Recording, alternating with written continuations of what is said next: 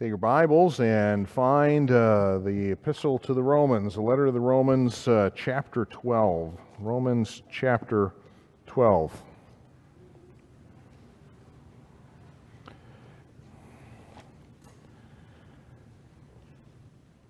Back in the fall of 1990, there was an occasion that was uh, I wouldn't say life changing, but it was one of those experiences that uh, of life that you just kind of go, this is unique, and it was um, dangerous, but yet uh, was uh, something that uh, was something that had been trained over time.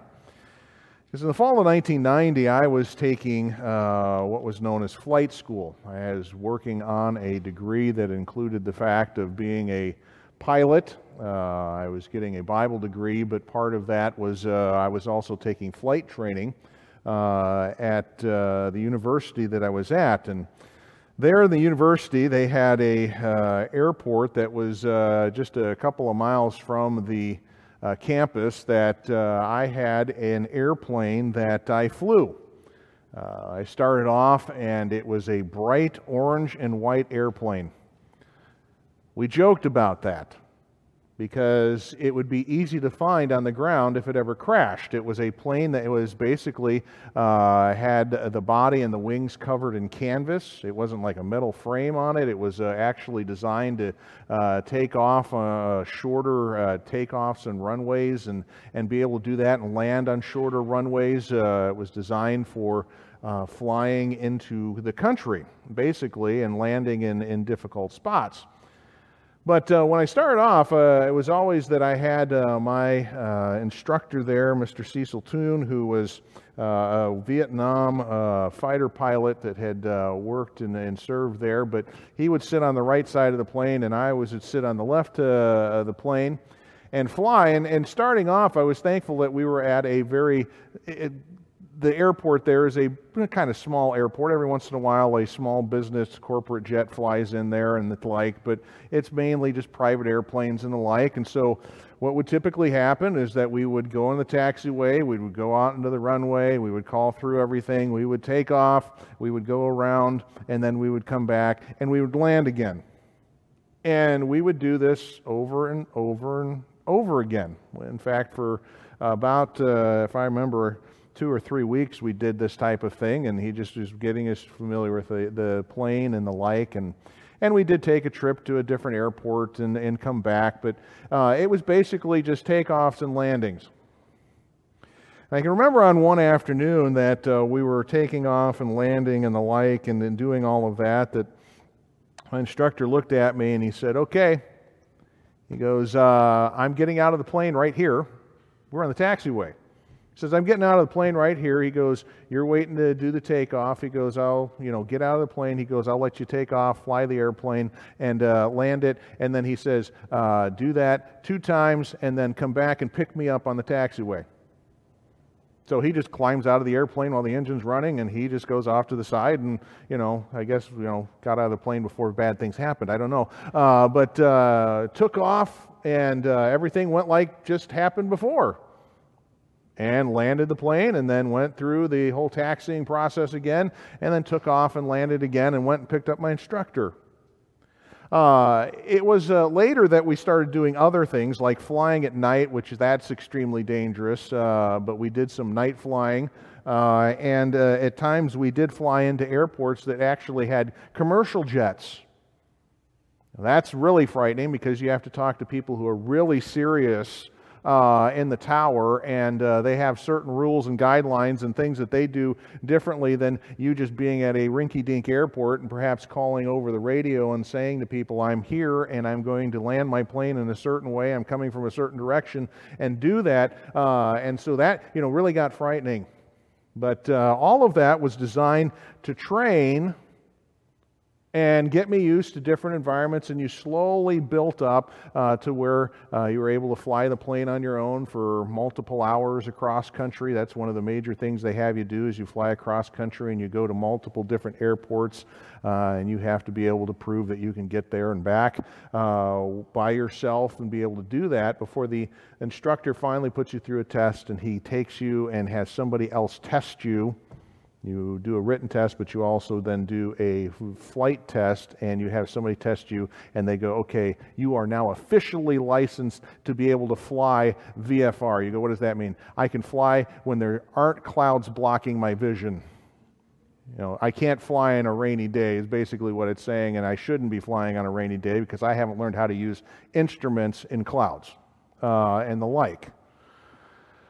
I say all of that because there is uh, a process of having people grow and learn uh, the Christian life. You just don't start them off in the middle of uh, a major uh, situation and say, okay, you're on your own. In fact, what God did is that He created a body for us as uh, new believers to be able to function in. Get training in.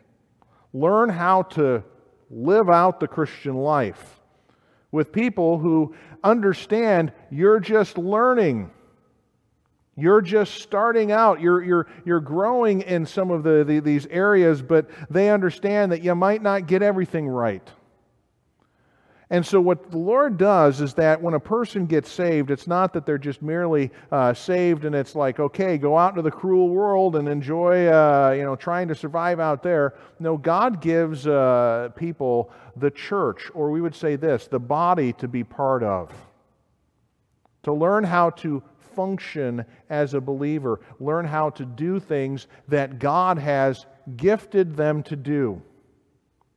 And in Romans chapter 12, we're going to go through in the next couple of weeks. We're working through the sermon series. It's called Reflecting Christ. And you go, what are we doing with that? We're looking at passages that have the idea of one another, or one to another, or one of another. It's the same word in the Greek, but it's the idea that you are reflecting or you're doing something that other things that people are doing to you. You're reflecting this back and what's been done to you by Christ, you're reflecting this out towards others.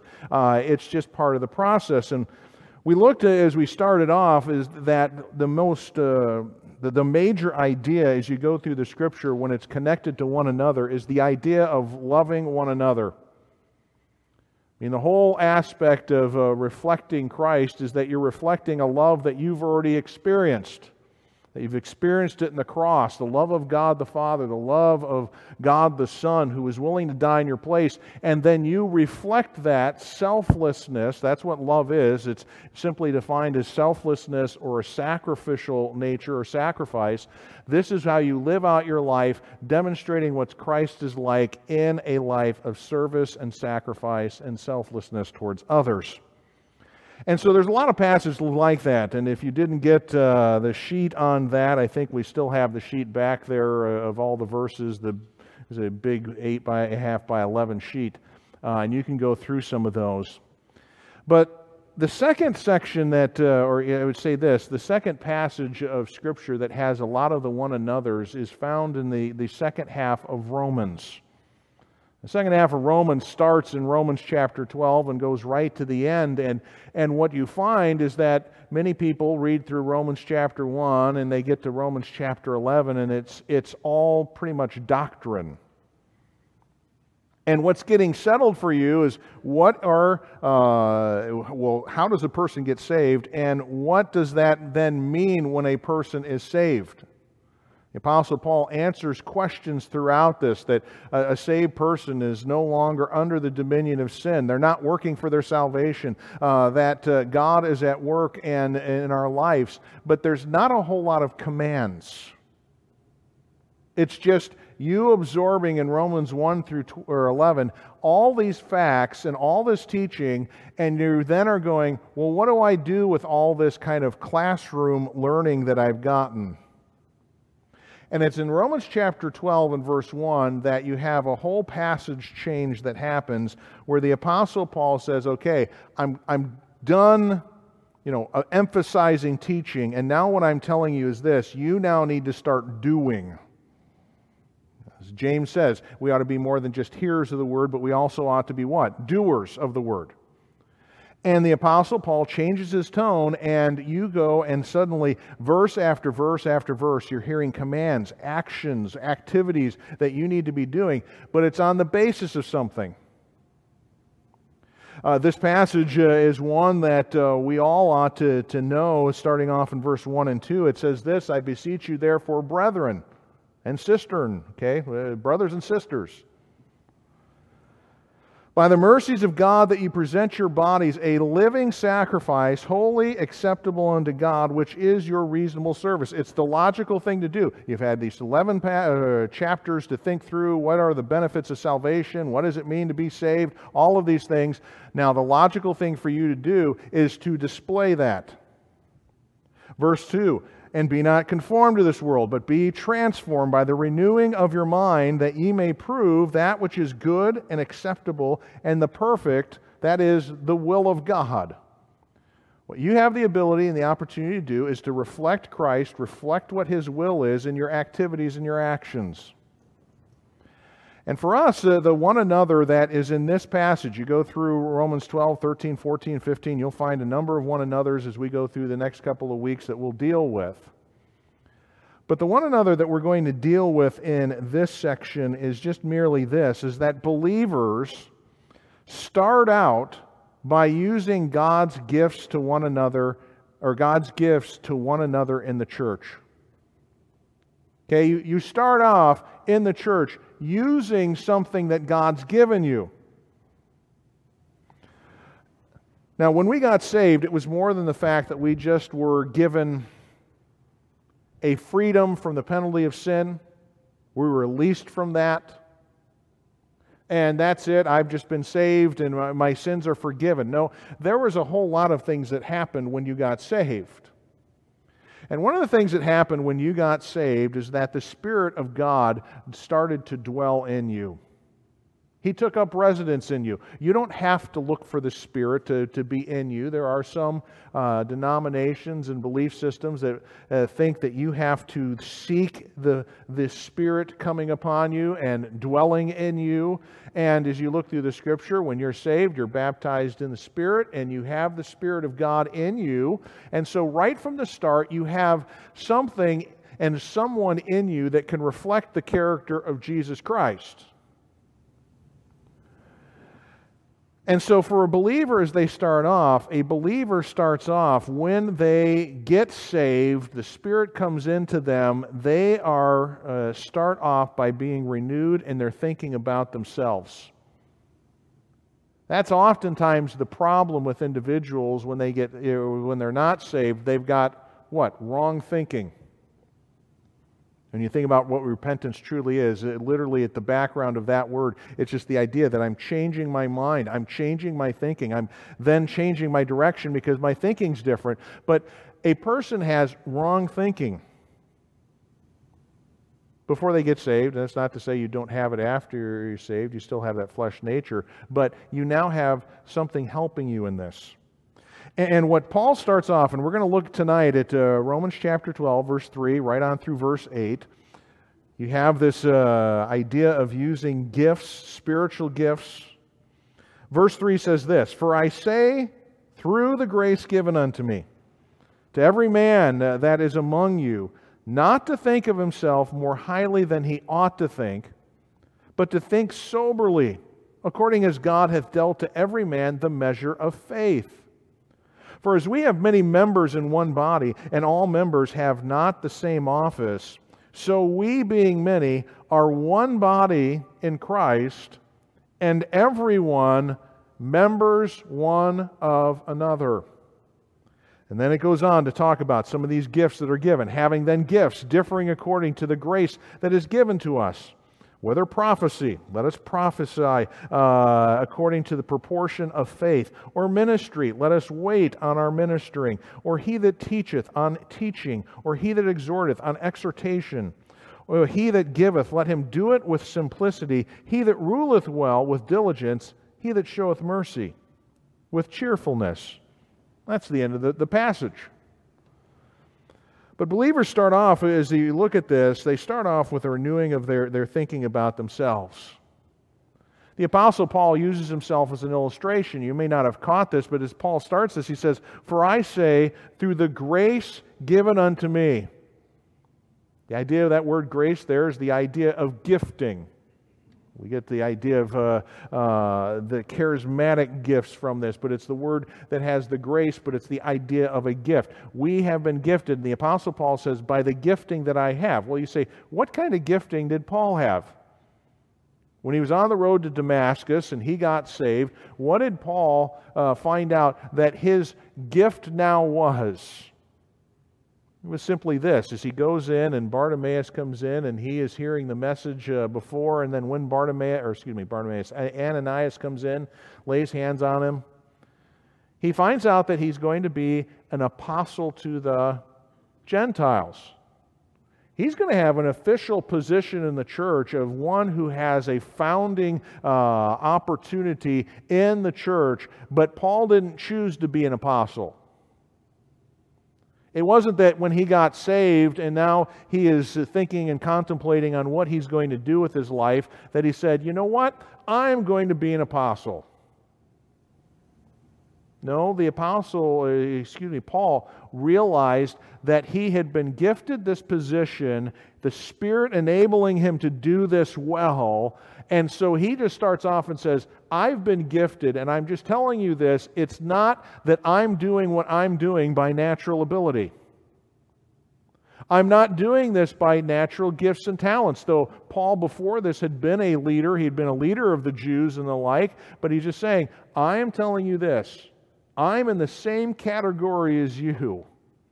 I've been gifted to do certain things. When I got saved, the Spirit enabled me to do certain things. And the apostle made mention of this in 1 Corinthians chapter 15. He said this, For I am the least of the apostles. And he, he saw this. I'm the least of the apostles, I'm not meet to be called an apostle because I persecuted the church of God. But by the grace of God, I am what I am. And his grace, which was bestowed upon me, was not vain. It wasn't empty, but I labored more abundantly than they all, yet not I, but the grace of God which was with me. Therefore, whether it were I or they, so we preach, and so ye believed.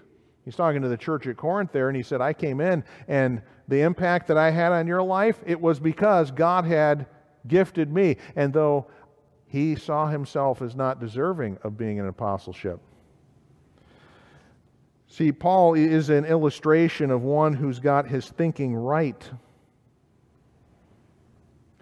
Because you get to the end of that verse in verse 3, he says this I'm telling you by the gift that I've been given. So he's just acknowledging the fact that he's not doing this as his own strength. But he says this that you're not to think of yourself more highly than you ought to think, but to think soberly.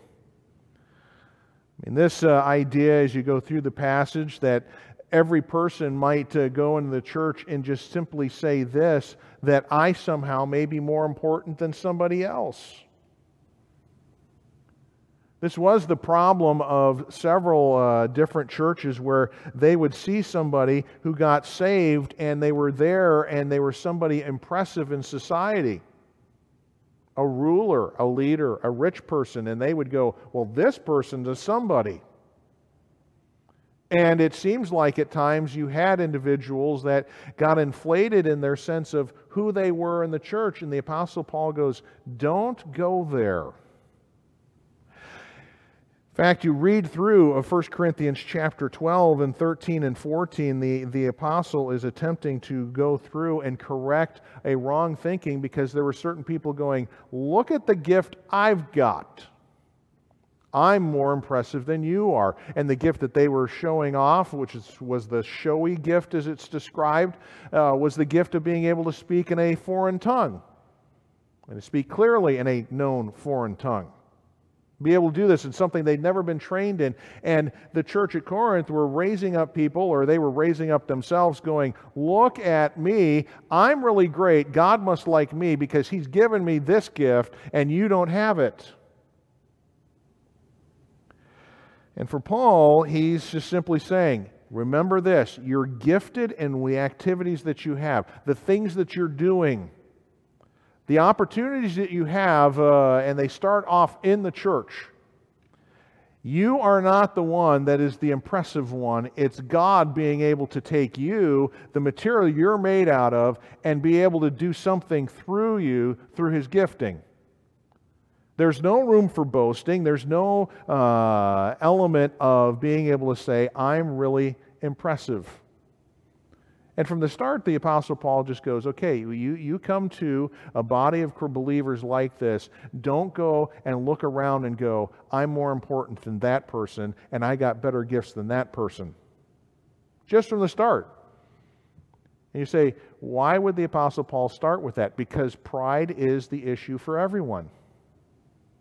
You think about this when a person's unsaved, they are energized by the prince of this world, and you go, What was his major sin that caused him to fall? It was pride.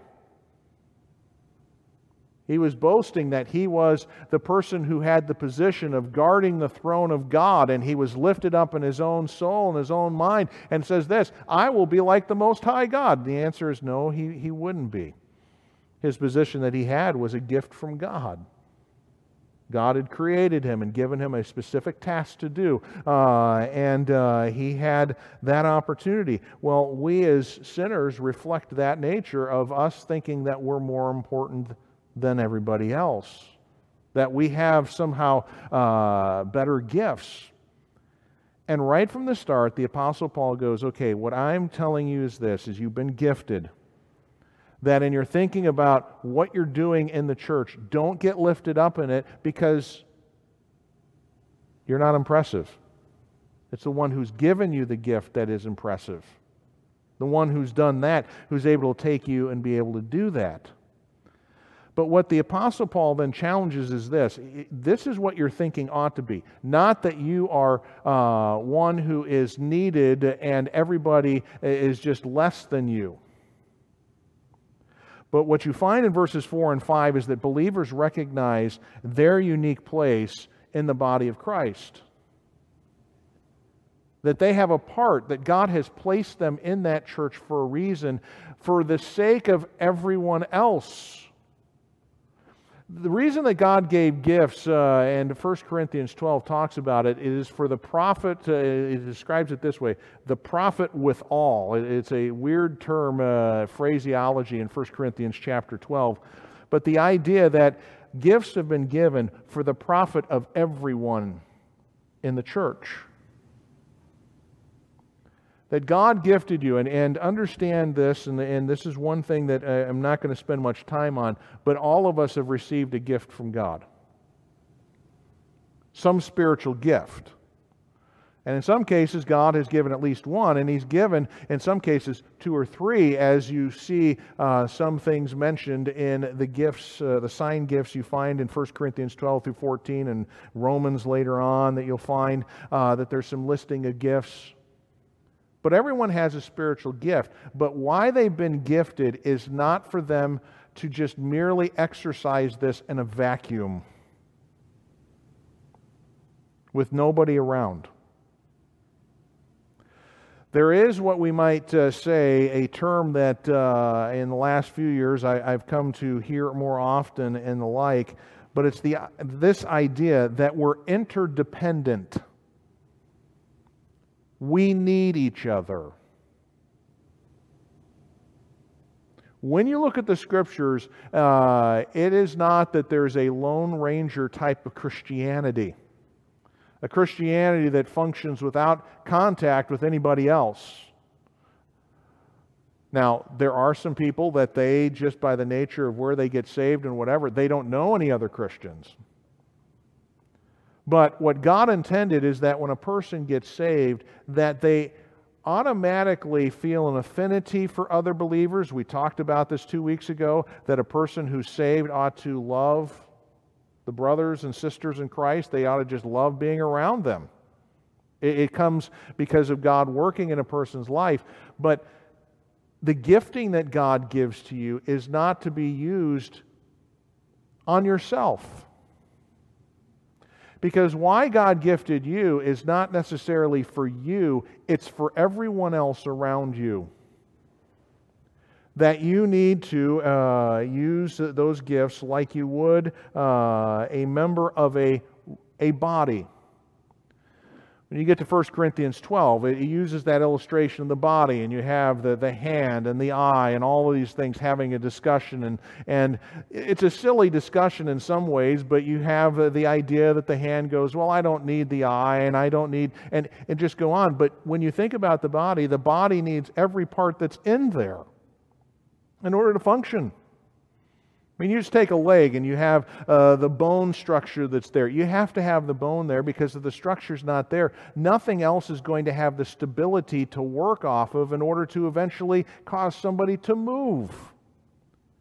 You have to have the tendons and the ligaments and the muscles, and you have to have all of that in order to be able to then move uh, different bones uh, around a joint area. And you have to have uh, a system of uh, called the nervous system that fires those muscles but you also have to have blood in order to make that, uh, give the energy for the muscles to be able to work. And so you've got to have a way to get the blood uh, to those areas. And then you think about this why is the blood uh, coming in there? Well, it's providing the oxygen that's needed for the muscle to be able to function. So you got to have a way to be able to get oxygen and then transport. And, and you just kind of look at the body. When anything goes out of whack,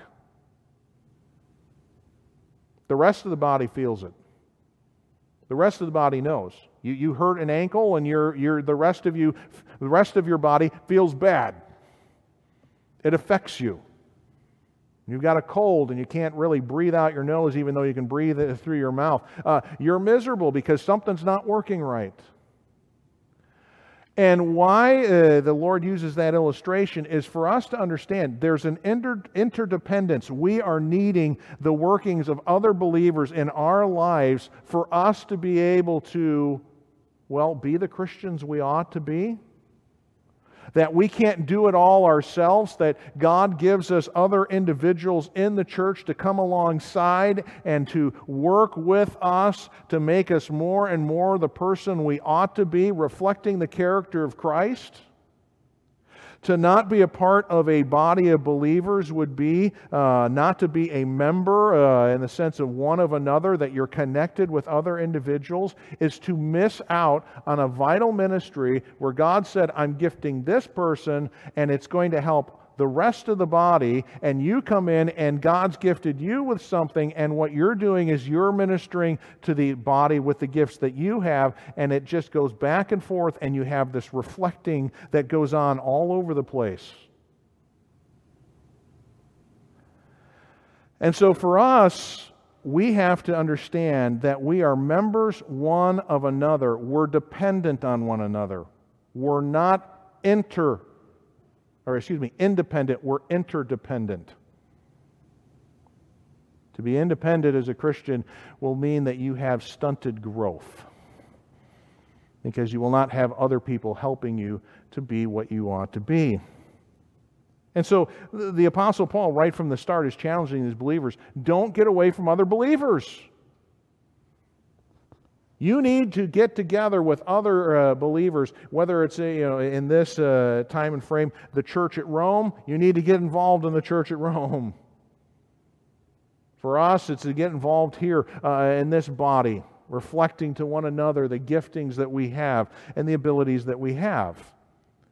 We're dependent on one another. We can't live and function and then become the Christian we ought to be disconnected from the gifting that God gives to everyone in the church. The apostle goes on in verses 6 through 8, and he does give illustration of this, of what the gifts are like.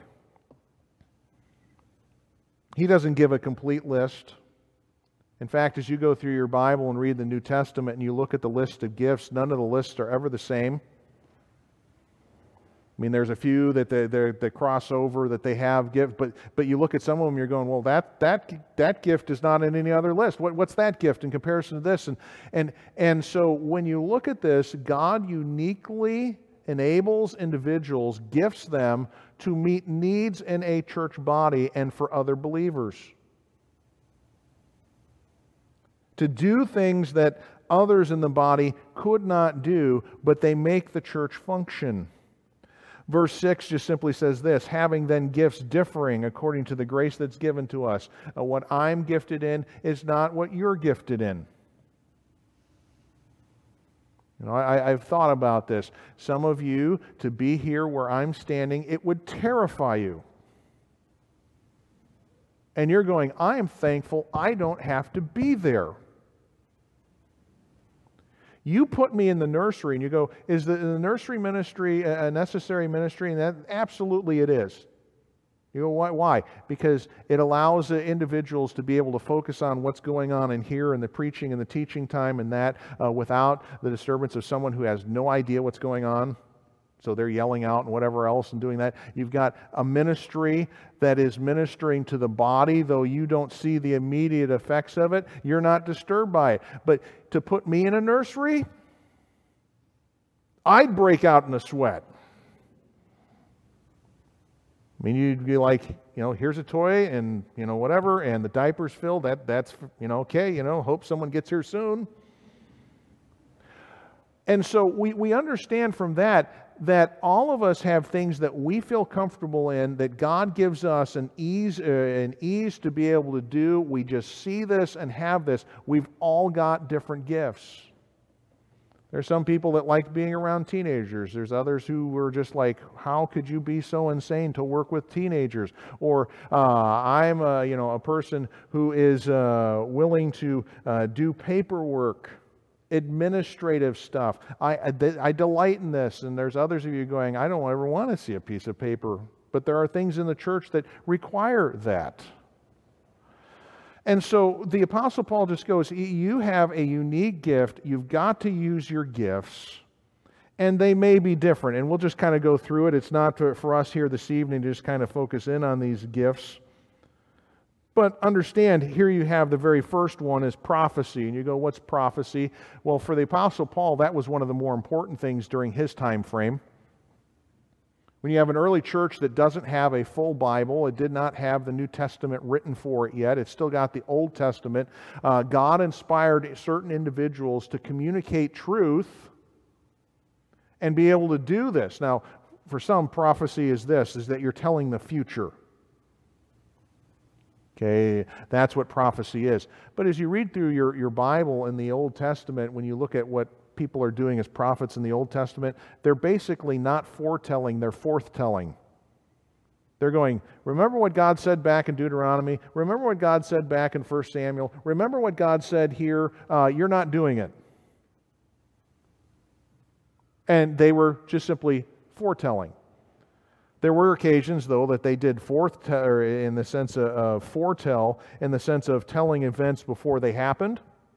But that was not the major portion of their ministry.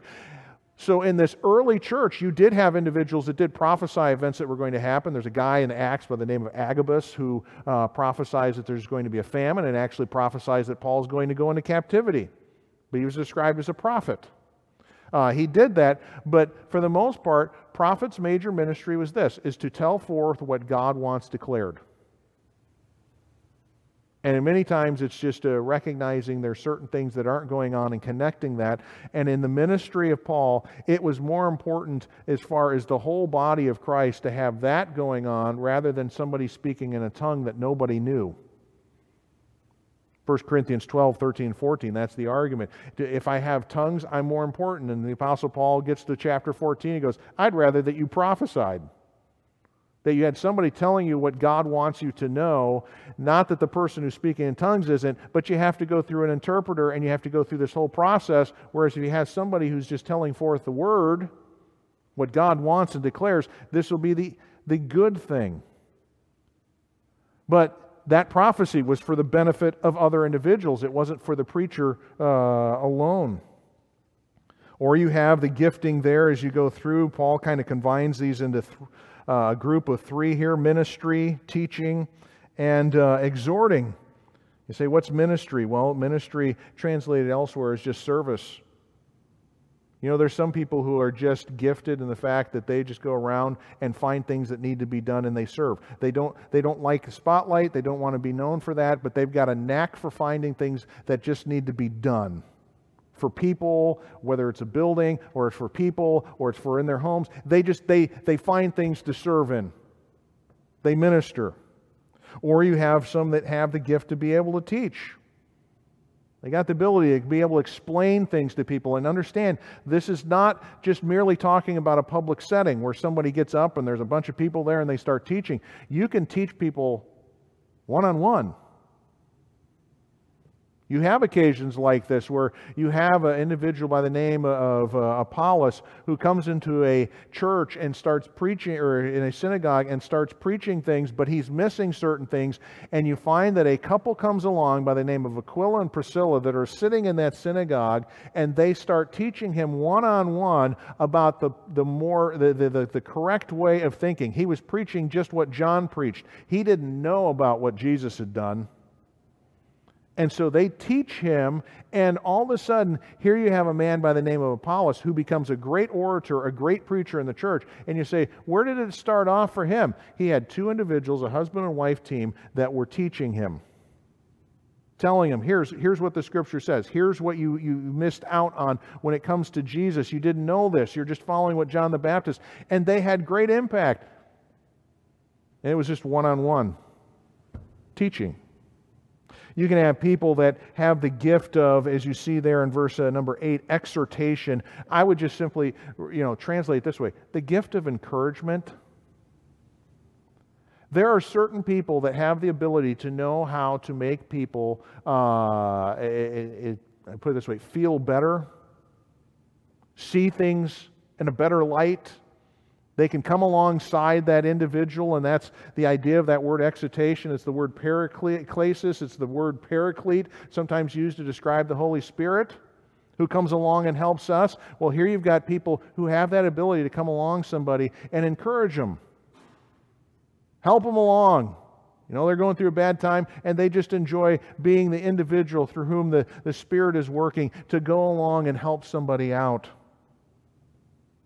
You have uh, the last three gifts, and I just go through those. You have the idea of giving. Here you got a person who just loves to give. Now, the giving is not for show. I mean, Paul throws this in. It's not for show. You go and take care of individuals, don't trumpet it. Because it says in verse number 8 uh, there, He that giveth, let him do it with simplicity. Know, no fanfare, no nothing, just go and do it. And there are people that you will never know about. I've heard some of the things that go on in churches uh, because I get it like fourth and fifth hand sometimes that somehow this got taken care of, and you go, well, who took care of that? Well, so and so came and just took care of it. Well, you know, I, as a pastor, didn't, you know, get some directive and go, okay, somebody take care of this. No, somebody in the church body goes, that person needs help and they just give, and it's without fanfare. But for that other person in the church that they gave to, it had impact of encouragement, strengthening, bringing them along, helping them. Uh, you have some that have the responsibility to rule. There are some that are just good at organizing and getting things together to, to move things along. That's their ability that they can promote and get things done. Uh, and God uses that talent and ability. And so, what this person does is it says this that they are to lead with diligence. The idea of diligence is that they're zealous and responsible. Sometimes people that are in leadership can be lazy and just skate by. And he says this if you're in a responsible position of getting people to move, then do it. Don't have people tell you you have to go do this. You just do that as God has given you the responsibility. And there are some people who have the ability to, and as it has there in verse 8, a person who shows mercy, do it with cheerfulness. You know, there are some people who don't deserve mercy. They deserve punishment. They deserve judgment. They, they deserve, you know, at times to be, you know, they need to hear this. But do you realize that there's other people that have that ability to come along this person and show them something that they don't deserve, and they do it with a smile? And they do a whole lot to encourage a person who has failed and they give them encouragement that it's not the end of the world. That they come alongside them and go, well, you know, this, this is really what you deserve, but you know what? God's been gracious not to give this to you or do this to you. And, and you know what? God's giving you another chance. And they strengthen what it sometimes uh, talks about people with feeble knees, the weak, the sick. You have individuals in a church that have the ability to just go along with this person and, and get them back on their I'd say this back on their feet spiritually. And, that's not all the gifts that, that, that are in the scripture, but the Apostle Paul just goes, okay, you're part of a body. A lot of these can't be reflected to others uh, if you're not with those other people, that there is a interconnected responsibility that you have to be with others to reflect Christ in the gifts that you've received. Now, this is not a challenge like this is not for you to go through and try and figure out what your spiritual gift is. I know there's there's people at times that go, "Well, what is my spiritual gift?" Oftentimes it's just this. What does the Spirit move me to do? What does the Spirit help me to see? Oftentimes, when you have people that come up and go, hey, this isn't being taken care of, You're the one that saw it. What do you think as far as the solution? Well, I think we should do this and this. Maybe that's God's ministry for you. No one else is able to fill that gap. No one else is able to do this. But what God has enabled you to be able to do is to see things and know how these things ought to be fixed. And you can come along in a church ministry and be able to take care of those things. And so for us, just a, challenge for us in reflecting Christ as a church body of a, uh, a body of believers. We just need to remind ourselves that we need one another. There's a gift that you have that others in this church need. You say, I don't know what exactly it is. I can't define it. God's got you as a part of this body and He's got you here to meet a need of other members in the body, if not the whole body itself. And you've got that glorious opportunity.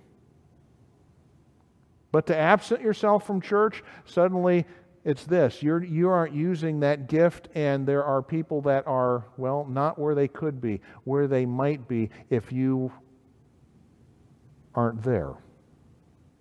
And so for us, let's not take, a, and I, I, you know, at times you're, you know, feel like you're preaching to the choir. Be nice to do that. But as far as you're here Sunday night, you know, you're here and having these things, and you're saying, I'm here together with other believers. You are. But let's not forget that we're not just merely coming here to absorb. You know, pastor gets up, he preaches, I absorb that, I walk out. The question is, what are you doing as part of the body when you come into this building? Or throughout the week uh, in reaching others that are in this body and helping them out? What, what are you doing? Because that's just kind of the expected thing. That's the, the beginning thing where a person figures out how to live the Christian life and is displaying it. You ought to be able to display it to other believers because there's going to become a time where you're out in the world and you're going to not have all those people there supporting you. And that's, that's the, you know, that's not training anymore. That's the real world, we would put it in some ways. But you ought to initially be using these gifts and just continue to use them here. And then at times the Lord will send you out and you'll have those difficult tasks and missions that are out in the world. Uh, that. But in an environment where you have other believers who recognize they're in need, they hopefully are humble that they need help, that they'll take your help that you're willing to offer, and then you're willing to then take the things that they're offering. And in the end, they ought to be able to see look at this body, what's going on amongst these people. How is this possible? And you can just simply say, it's a work of God, it's a work of Christ, where He is using believers to meet the needs of other believers. They're connected to one another, and they're using the gifts. They are members one of another. May that be said about us uh, as far as individuals and as a church. that we're reflecting that understanding that we have to help each other and that we're doing that. Lord, we thank you. Thank you for these uh, individuals that are here, the impact that uh, they've had uh, on me, conversations, things done, reminders, challenges, uh, exhortations that they've, they've given. And if we were to go through and just uh, allow testimonies here this evening, there would be people that others would point to and go, That person has done such and such for me and has built me up in the faith and helped me uh, in this way. And if they weren't here, uh, I don't know if those things would have been taken care of in my life. There's a lot of that going on, Lord, and we pray that that would continue, that we would be uh, ones that are not absenting ourselves from uh, being here, but that we just delight in being here, being a part of helping uh, your name be displayed in this community and for Christ to be seen. And he can be seen through the gifting we've been given. Lord, we thank you for saving us.